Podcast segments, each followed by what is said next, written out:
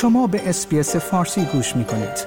با رفتن به sbs.com.au به اخبار و گزارش های بیشتری دست خواهید یافت.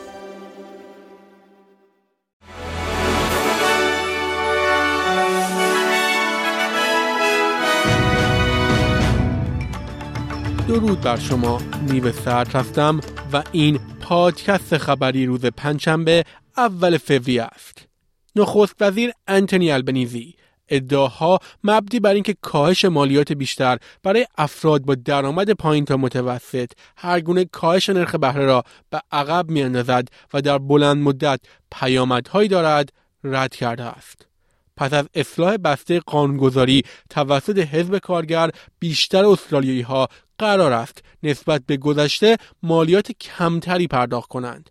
پنی وانگ وزیر امور خارجه و ریچارد مارز وزیر دفاع قرار است میزبان همتایان نیوزلندی خود در ملبورن باشند.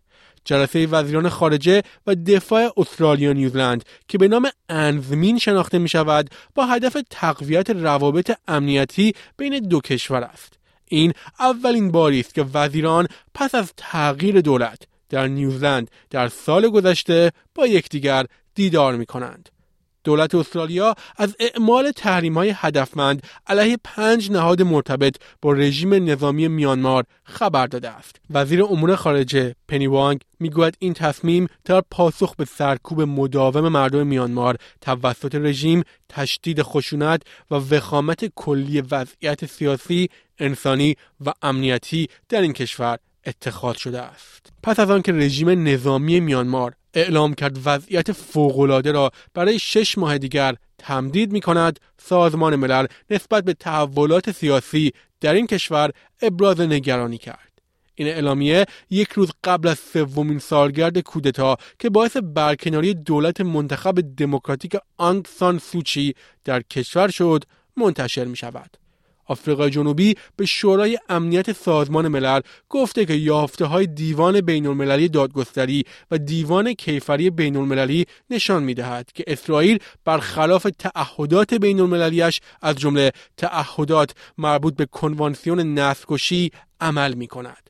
در حکم روز جمعه دادگاه به مجموعی از اظهارات رهبران اسرائیل به عنوان شواهدی مبنی بر تحریک و زبان غیر انسانی علیه فلسطینیان اشاره شده است.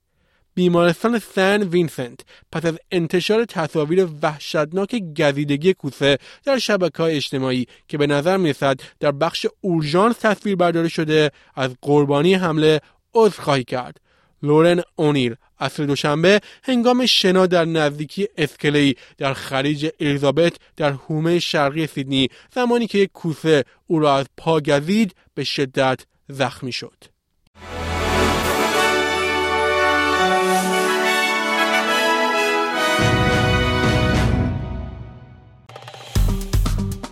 like، share، comment. SBS فارسی را در فیسبوک دنبال کنید.